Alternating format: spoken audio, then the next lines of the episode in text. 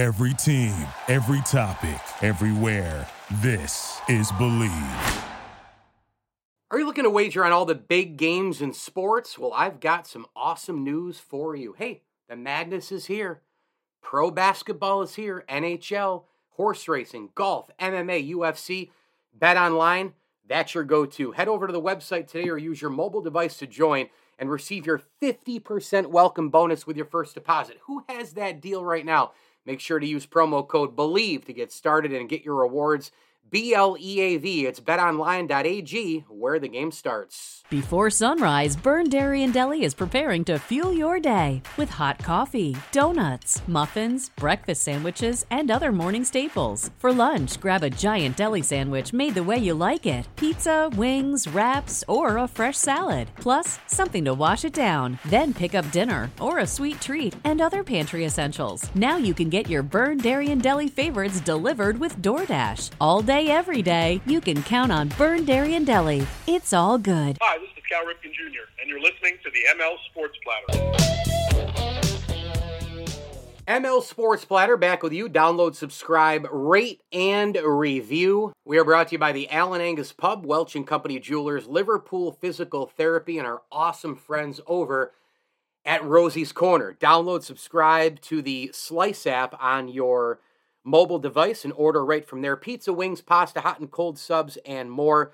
God, Rosie's is so good. Comfort food, fish Friday, you name it. Go there. If you're in and around central New York, the place is absolutely spectacular. I was there earlier today grabbing lunch, and it is awesome. Rosie's Corner, a proud ML Sports Platter sponsor. And oh, by the way, a big tip of the cap thank you to our good friends of the platform, the Swan and Whitaker families, the Alonzo family, Daryl Abert, and Bob Lindsley. I got to tell you, he's done it again, and I didn't think it was possible because of all the greatness that he gave us before this.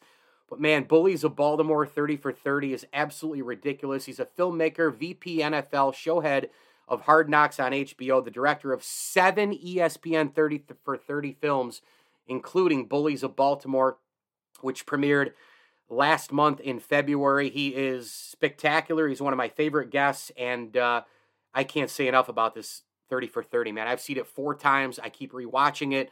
Uh, don't like the Ravens. Don't like a lot of the you know things that went into that uh, that whole year. But uh, that 2000 Super Bowl winning team, one of the greatest defenses of all time. I have them as the second best single season defense.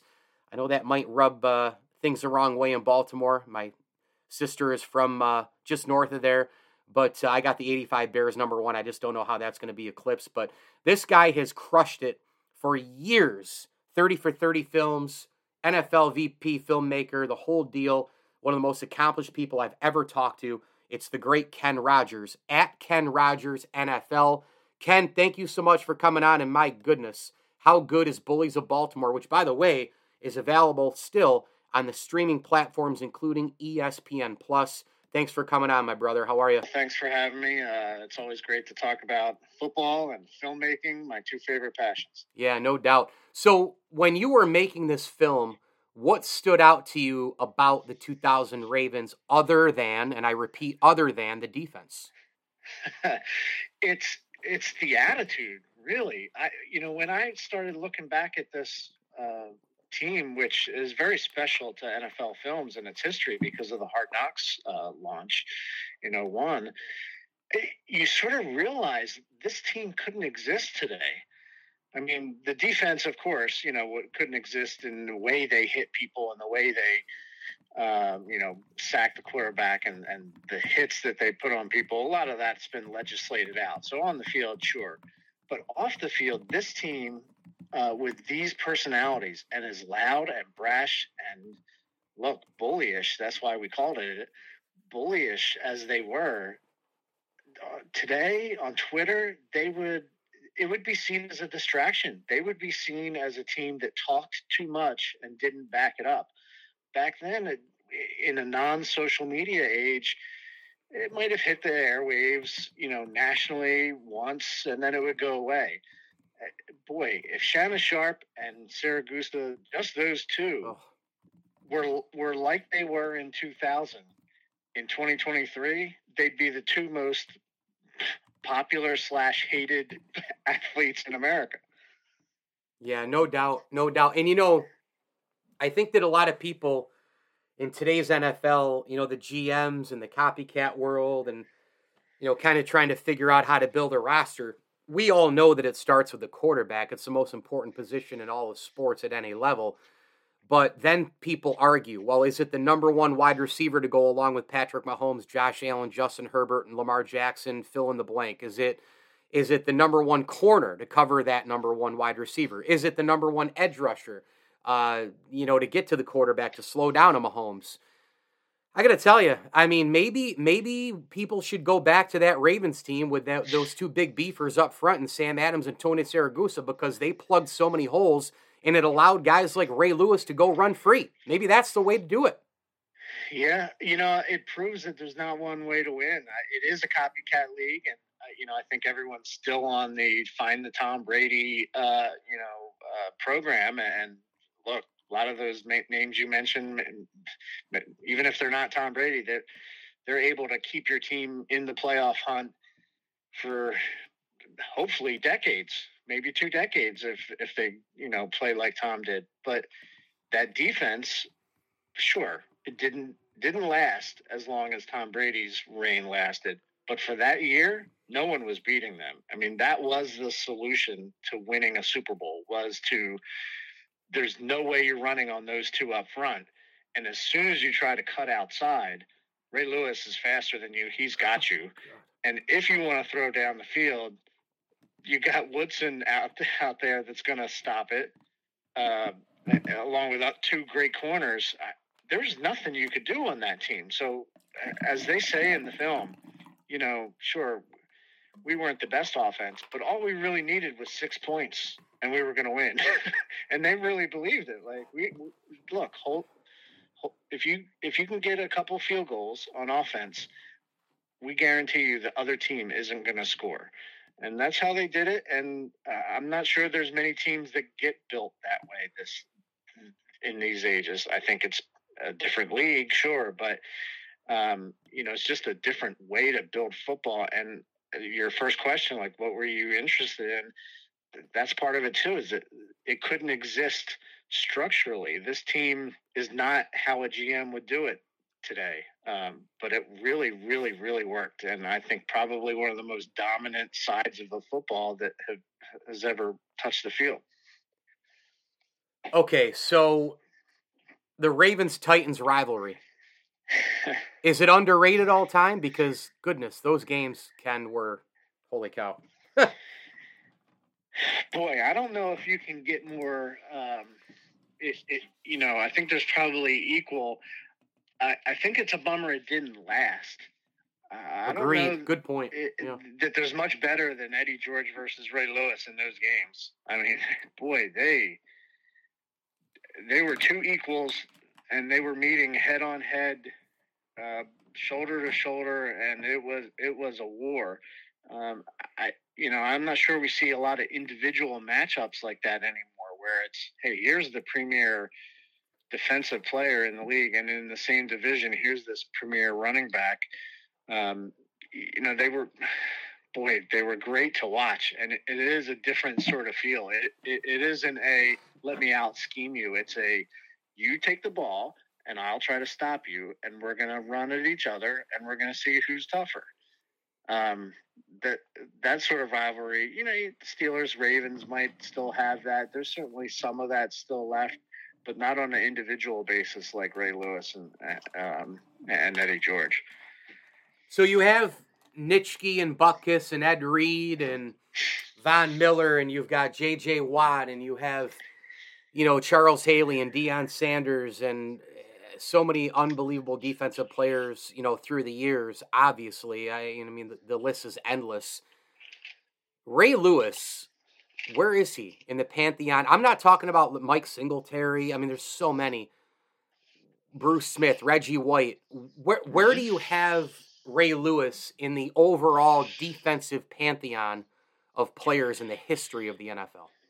Yeah, it's hard to, you know, when you get to rankings and saying who's the best, and, um, you know, best is such a weird word. I mean, I, I don't know. I mean, in what way? I, I, I do think that in his prime, and really, you look at 2000, there's not a much better prime.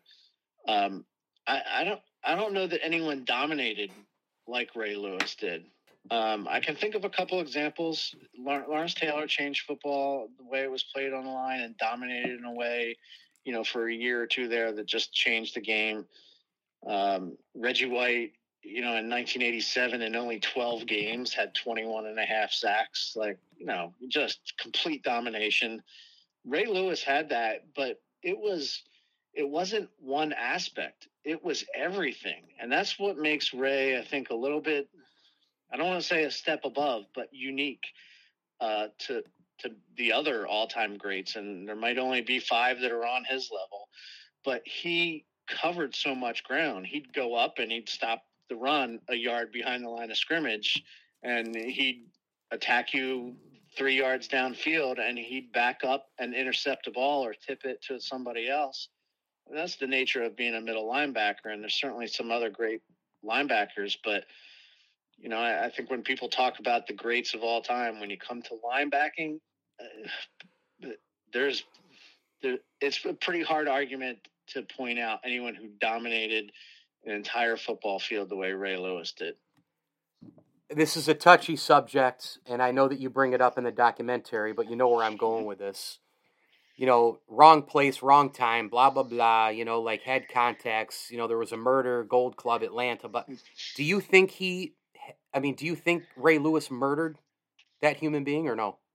Oh, I'm not qualified to, to answer that. Um, I, but my belief and, and what I saw is that he was he was at the wrong place at the wrong time, okay. where things happened, and you know he, like a lot of us, probably could have uh, talked to the police differently. The you know the night after it happened, the day after it happened. Um, I, I mean, uh, I certainly don't have any inkling that uh, anything more nefarious was done other than being at the wrong time at the uh, you know wrong place at the wrong time. And you know that happens i think to a lot of people. I think you talk again about the twitterverse. Had that happened today oh, how gosh. different that might be.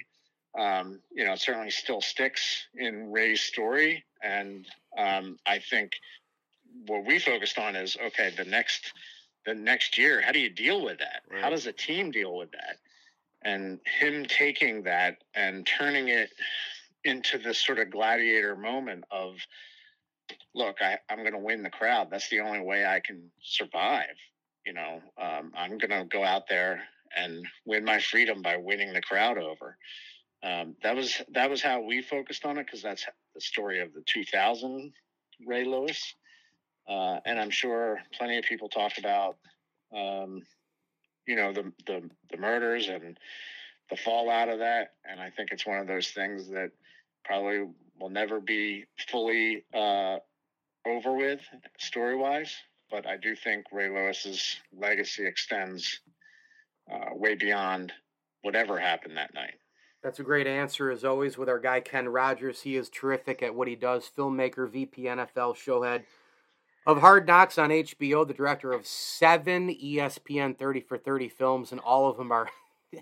all of them are just they're unbelievable. I watched all of them multiple times, including the recent Bullies of Baltimore. And if you missed it when it premiered in February, it's still streaming available on ESPN Plus and other platforms. So go get it. And he's on Twitter at Ken Rodgers NFL, although Twitter is basically a dead app at this point. Um, and it's very annoying. I see your last tweet actually was February 22nd, so God bless your heart there. Um, what do you hope? This is a two part question. What do you hope that people say about this film, Bullies of Baltimore, and what do you hope that they say about that actual team? It's a good question, and I, I think what I wanted people to come away with is, you know, maybe we should all take our jobs and take our lives a little less seriously and have a little more fun and be a little more conscious of the camaraderie that we're capable of having. It, it, really hit home when Tony Siragusa passed away uh, less than a month after we shot this great event with him and, and his teammates together. And you know, we realized, wow, well, this was such a fun night. It was great. But it gets put in a whole new context when at the beginning of the film and of course at the end you sort of understand that Goose is no longer with us. And then you see him on stage throughout the film and I think you I think there's some bittersweetness there that you know, I'm really glad they had that time together, but maybe we should all have those times more often. You know, Ray says it at the end of this uh, at the end of the show that you know we shouldn't wait 20 years to have a reunion. Why do we do that? Why do we wait to to get back together with people?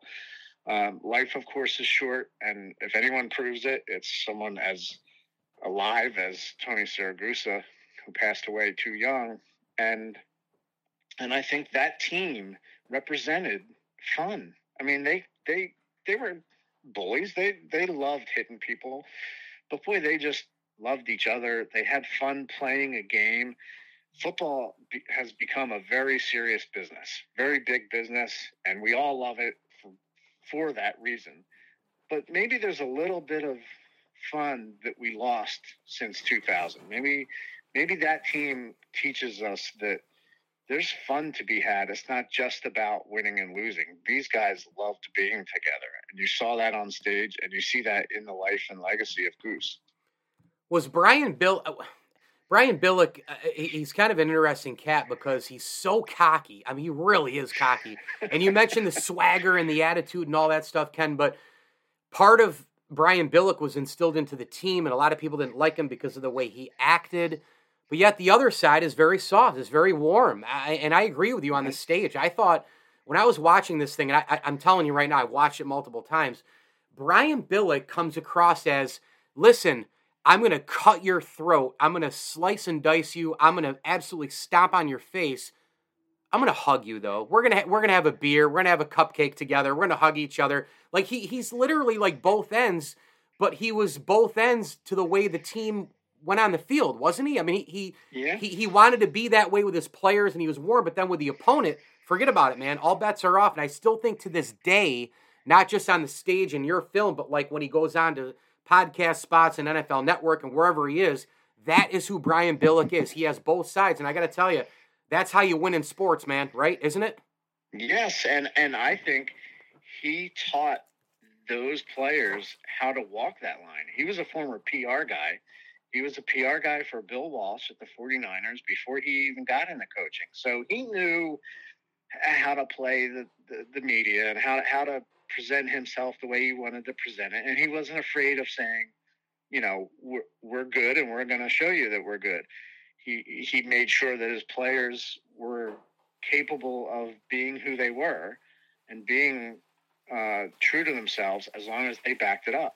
And if you look at the, the, the names on that list, so many have gone on to be in the media and have had that same sort of mix of brutal honesty and compassion.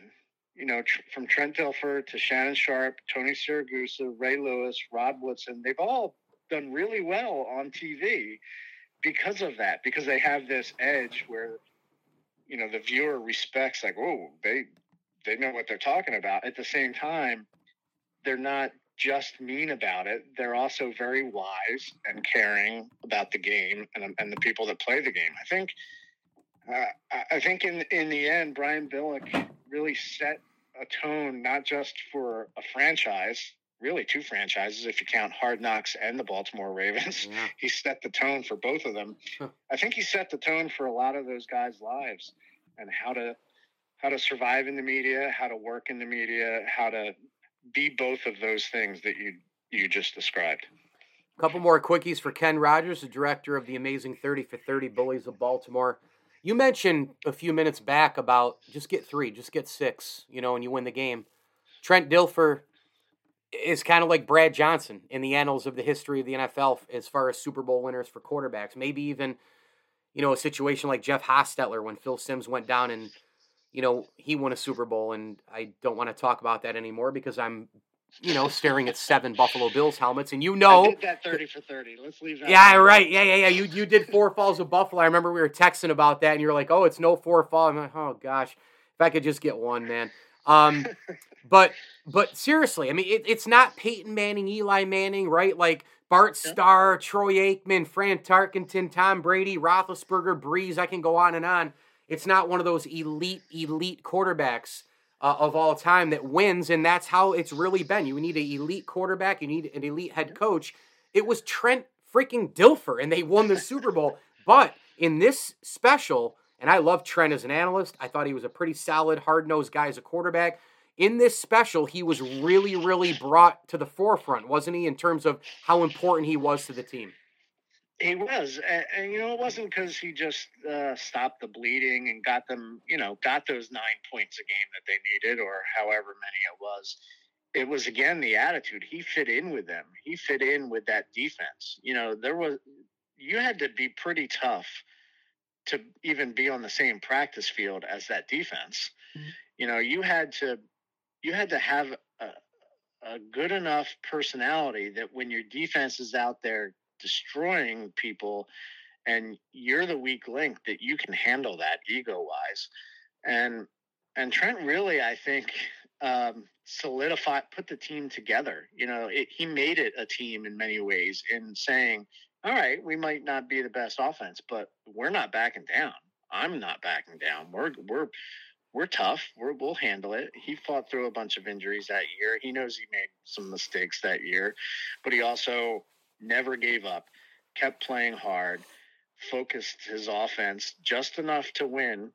And sure, maybe not historically one of those great players that you mentioned, but some of those great players you mentioned and some great players that are playing today in various cities don't have a Super Bowl. And Trent Dilfer has one because he was able to fit in with a team that not not everyone could have fit in with and and lead one side of the ball just enough to win uh, the Super Bowl and I, I think I think he's underrated for that. I think he had a pretty good career afterwards, uh, and who knows if things went differently and they kept him around, if Baltimore could have could have went back to back. And you know, in 2001, if if maybe that wasn't the Patriots year, maybe that becomes a back to back Ravens year. How does history change if Trent Dilfer stays with the Baltimore Ravens? By the way, how many teams have not won a Super Bowl? Franchise history, whether they're moves or not, how many teams? Take a guess. Uh, that's a good question. I don't know the answer 13. 13 still 13. have yet to win it. You ready and, for them? So, how many of them would, uh, of those 13, uh, would take one year of the Baltimore Ravens' success over all of the near misses that they've had? Well, I'm a Buffalo Bills diehard psycho fan That's for about 38 years. so, I take you at quarterback for one year, okay, to win one. Yep. The teams are, and, and you tell me if I'm wrong Buffalo Bills, Bengals, Cleveland Browns, Jaguars, Titans, Colts, Texans, Chargers, uh, Vikings, Lions, Panthers, Falcons, Cardinals. They haven't won one. We had the Colts in there. That's the only one I, I heard that was wrong. Wait, did I say Colts? Oh, I'm sorry. Yeah. Hang on then. But that's oh, all right. No, oh yeah, because going yeah right okay going back. So it's Jaguars, Titans, Texans. I just read the division. That division sucks anyway, so I just I just threw them in. You know. Um, yeah, listen, I mean that defense and and a bad quarterback. There's a lot of teams that would say we'll take that bad quarterback for a year. Oh yeah, uh, you know we'll take that off. We'll, we'll we'll take that one hit wonder. If you want to call the Baltimore Ravens a one hit wonder, there's we'll you know okay yeah. at least 13 teams that probably would take that in a second and say I would love to have a dominant year like that where we win it all. Yeah, I mean that that that's part of the lesson of this film is that it's really, really, really, really hard. it's really hard to put it all together. And that defense was so good that it, it, they willed themselves to put it together. I mean, they allowed one offensive touchdown in four playoff games, including the Super Bowl. That's that's stupid good. I mean, uh, that, that I that's incredible. The fact that that they held four playoff teams to one offensive touchdown is, uh, uh, you know, I, I, don't, I don't know that anybody of any team would, any fan of any team would say, I don't want to do it that way. It's a pretty good way to win. It sure is. It, you know, hey, Deep Blue something. Ask them if their bank accounts are hurting from uh, breakfast at Tiffany's. You know, um, but yeah, you're right. It's it's now that I go go about. I don't know why I lumped the Colts in there. Obviously, one with Peyton Manning and all the rest. But so we have Bills, we have Bengals, we have Browns, we have Jaguars, Titans, Texans, Chargers. So seven teams in the AFC, and then you add Vikings, Lions, Panthers, Falcons, and Cardinals. So it's 12 teams still have yet to win a Mm-hmm. Super Bowl. You know, that, that shows you how hard it is. Uh, give me, Yeah. in, in, in closing, the most charismatic guy on the team was Shannon Sharpe, in my opinion. Mm-hmm. Give me a minute on him. Is he a be- is he the best tight end ever? Oh boy, that's another. I mean, there's another uh, barroom argument you can have forever. Uh, Um, He's got to be top three. The eras, He's got to be. The eras of Yeah. tight ends might have changed more than than a lot of players. Yeah. You know, like Yeah. it's pretty hard to say Gronk and Kelce and and those guys aren't as good as as Shannon was at the time. Though Shannon was so leaps and bounds above everyone else that you know it was a different era where he just was completely dominant from Broncos to Ravens. Um, I don't know that there's as much separation these days between the top tight end and the couple behind him. We got some really good tight ends out there right Oh. now who you can argue, all right, who's the best playing right now? I mean, you couldn't really argue in 2000. It was it, it was Shannon Sharpe. Mhm. Um, you know, it, there, there's plenty plenty of eras where there's a lot of competition. Shannon dominated just like that defense dominated. He didn't have really, you know, a productive year in 2000. That that that wasn't really it. It was the fact that you could know that Shannon was getting the ball and you still couldn't do anything about it. Yeah, no doubt about it. Well, I got to tell you, Ken, uh, I've had you on a bunch of times, and your work is uh, it, it's mind boggling how you do it. I can't wait to see what's next. Um, and this this Bullies of Baltimore was uh, must see TV, man. Go get it, everybody. ESPN 30 for 30 films. Bullies of Baltimore still streaming on ESPN Plus and other platforms. He's a filmmaker, via uh, VP of NFL, showhead of Hard Knocks on HBO, and the director of seven ESPN 30 for 30 films, including that aforementioned Bullies of Baltimore. Premiered on uh, in February. I don't can't remember the date, but it premiered in February and still available where you get your streaming services, including ESPN Plus. He's on Twitter at Ken Rodgers, ESPN. Ken, thank you so much. Congratulations, continued success, and I can't wait to see what's next, man. Thank you. Uh, I, I appreciate you watching, and uh, and I and I, I guarantee we have some interesting stuff coming from NFL Films.